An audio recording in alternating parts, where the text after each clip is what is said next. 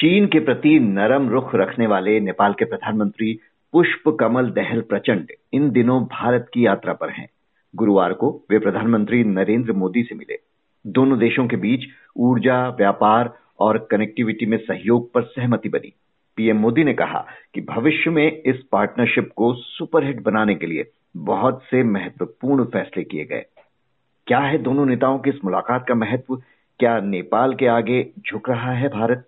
इस पर चर्चा के लिए हमारे साथ हैं नेपाल के कांतिपुर अखबार के दिल्ली ब्यूरो चीफ राजेश मिश्रा जी। राजेश जी कितनी अहम रही दोनों प्रधानमंत्रियों की यह मुलाकात? किन महत्वपूर्ण मुद्दों पर सहमति बनी है दोनों देशों के बीच?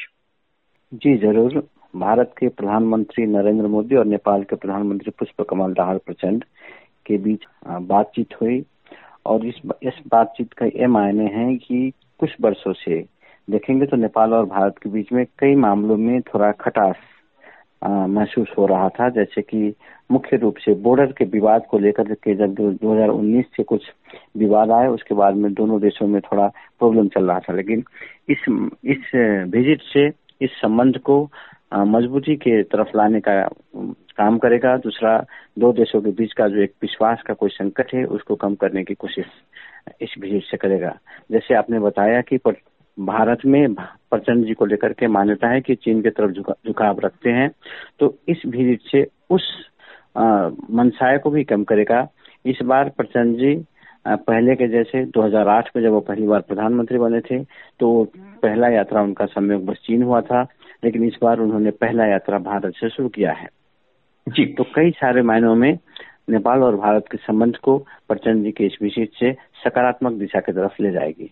जैसा आपने कहा कि पिछले कुछ वर्षों में सीमा विवाद को लेकर दोनों देशों में एक तनाव सा देखने को मिला।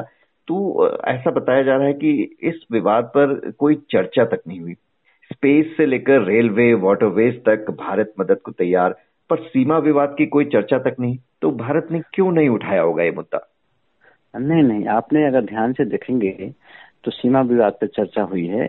आप दोनों प्रधानमंत्री के संयुक्त प्रेस मीट में अगर दोनों प्रधानमंत्री की स्पीच को देखेंगे तो प्रधानमंत्री नरेंद्र मोदी जी ने भी कहे हैं कि नेपाल और भारत के संबंध को हिमालय जैसा ऊंचाई देना है, ऊंचाई है और संबंध को सुपरहिट करना है।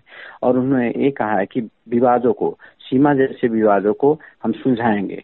तो कहीं ना कहीं विवाद को उन्होंने भी वहाँ एडजस्ट किया है, एक शब्द में, एक अक्षर में थोड़ी सी सेंटेंस में।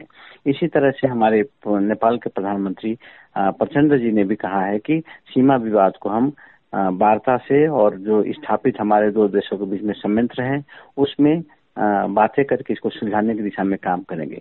अर्थात इस बार दोनों प्रधानमंत्री ने सीमा विवाद को कहीं ना कहीं महसूस किया है कि इसको सल्टाना चाहिए ज़्यादा समय तक नहीं ले जाना चाहिए। तो एक बड़ी अच्छी और सकारात्मक उपलब्धि मैं इसको मानता हूँ। हम्म। और इस इस दिशा में अगर काम बढ़ती है तो जिस तरह से पुराने पारंपरिक पौराणिक हर हिसाब से जो जिस तरह के संबंध है इसको और मज़बूत और विश्वास और क्या कहते हैं कि और सौहार्द बनाएगा इस तरह के वातावरण से। पीएम प्रचंड का चीन के प्रति झुकाव काफ़ी सुर्खियों में रहा है। खबर है कि भारत आने से पहले भी वे चीनी कम्युनिस्ट पार्टी के नेता वांग श्याओ ओहुई से मिले। वांग को चीनी कूटनीति का चाणक्य माना जाता है। प्रचंड के भारत दौरे से ठीक पहले वांग का नेपाल पहुंचकर पीएम प्रचंड से मिलना कई सवाल खड़े कर रहा है। कैसे देखा जाए इस मुलाकात को? सबसे पहले देखिए कि चीन या भारत दोनों नेपाल के एक उत्तर के और एक दक्षिण के मित्र हैं और नेपाल बीच में है। तो दोनों देश एक विशाल विश्व में अपने हिसाब से अपना पहचान, मजबूती हिसाब से बढ़ रहा है और दोनों देश का संबंध नेपाल के साथ है। तो नेपाल के प्रधानमंत्री भारत आ रहे हैं या नेपाल के प्रधानमंत्री चीन जा रहे हैं या चीन के नेता कोई नेपाल आ रहे हैं या भारत से भारत के प्रधानमंत्री या कोई नेता नेपाल जा रहे हैं तो ये एक रेगुलर जैसा कार्यक्रम चलता रहता है। हाँ कभी समय कुछ गैप हो सकता है, लेकिन ये कार्यक्रम चलता रहता है। और जन स्तर में नेपाल और भारत के बीच में तो काफ़ी बड़ा संबंध है तो इसी तरह से भारत का नेपाल, भारत तैयारी में थे नेपाल के प्रधानमंत्री प्रचंड जी, उसी समय के उसी दौरान में कोई शेड्यूल में चीन के नेता आ गए, इसको उतना स्वाभाविक हम लोग नहीं ले सकते हैं, क्योंकि नेपाल में नेताओं का आना जाना इधर से उधर चलता रहता है। तो चीन को लेकर के जितना संशय भारत में रहता है, काठमांडू के अंदर चीन उतना नहीं दिखाई देता है। लेकिन उस संशय को कम करने का काम इस विज़िट से प्रचंड जी ने जिस तरह से अपना पहला विज़िट भारत में किया है, उस संशय को भारत में बहुत हद तक कम करेगा। ये भी खबरें हैं कि इसी बीच नेपाल के राष्ट्रपति ने नागरिकता कानून में संशोधन को मंजूरी दे दी है जो नेपालियों से शादी करने वाले विदेशियों को राजनीतिक अधिकारों के साथ ही नागरिकता भी दे देता है। चीन इस कानून के हमेशा से खिलाफ रहा है। उसकी क्या आपत्ति है?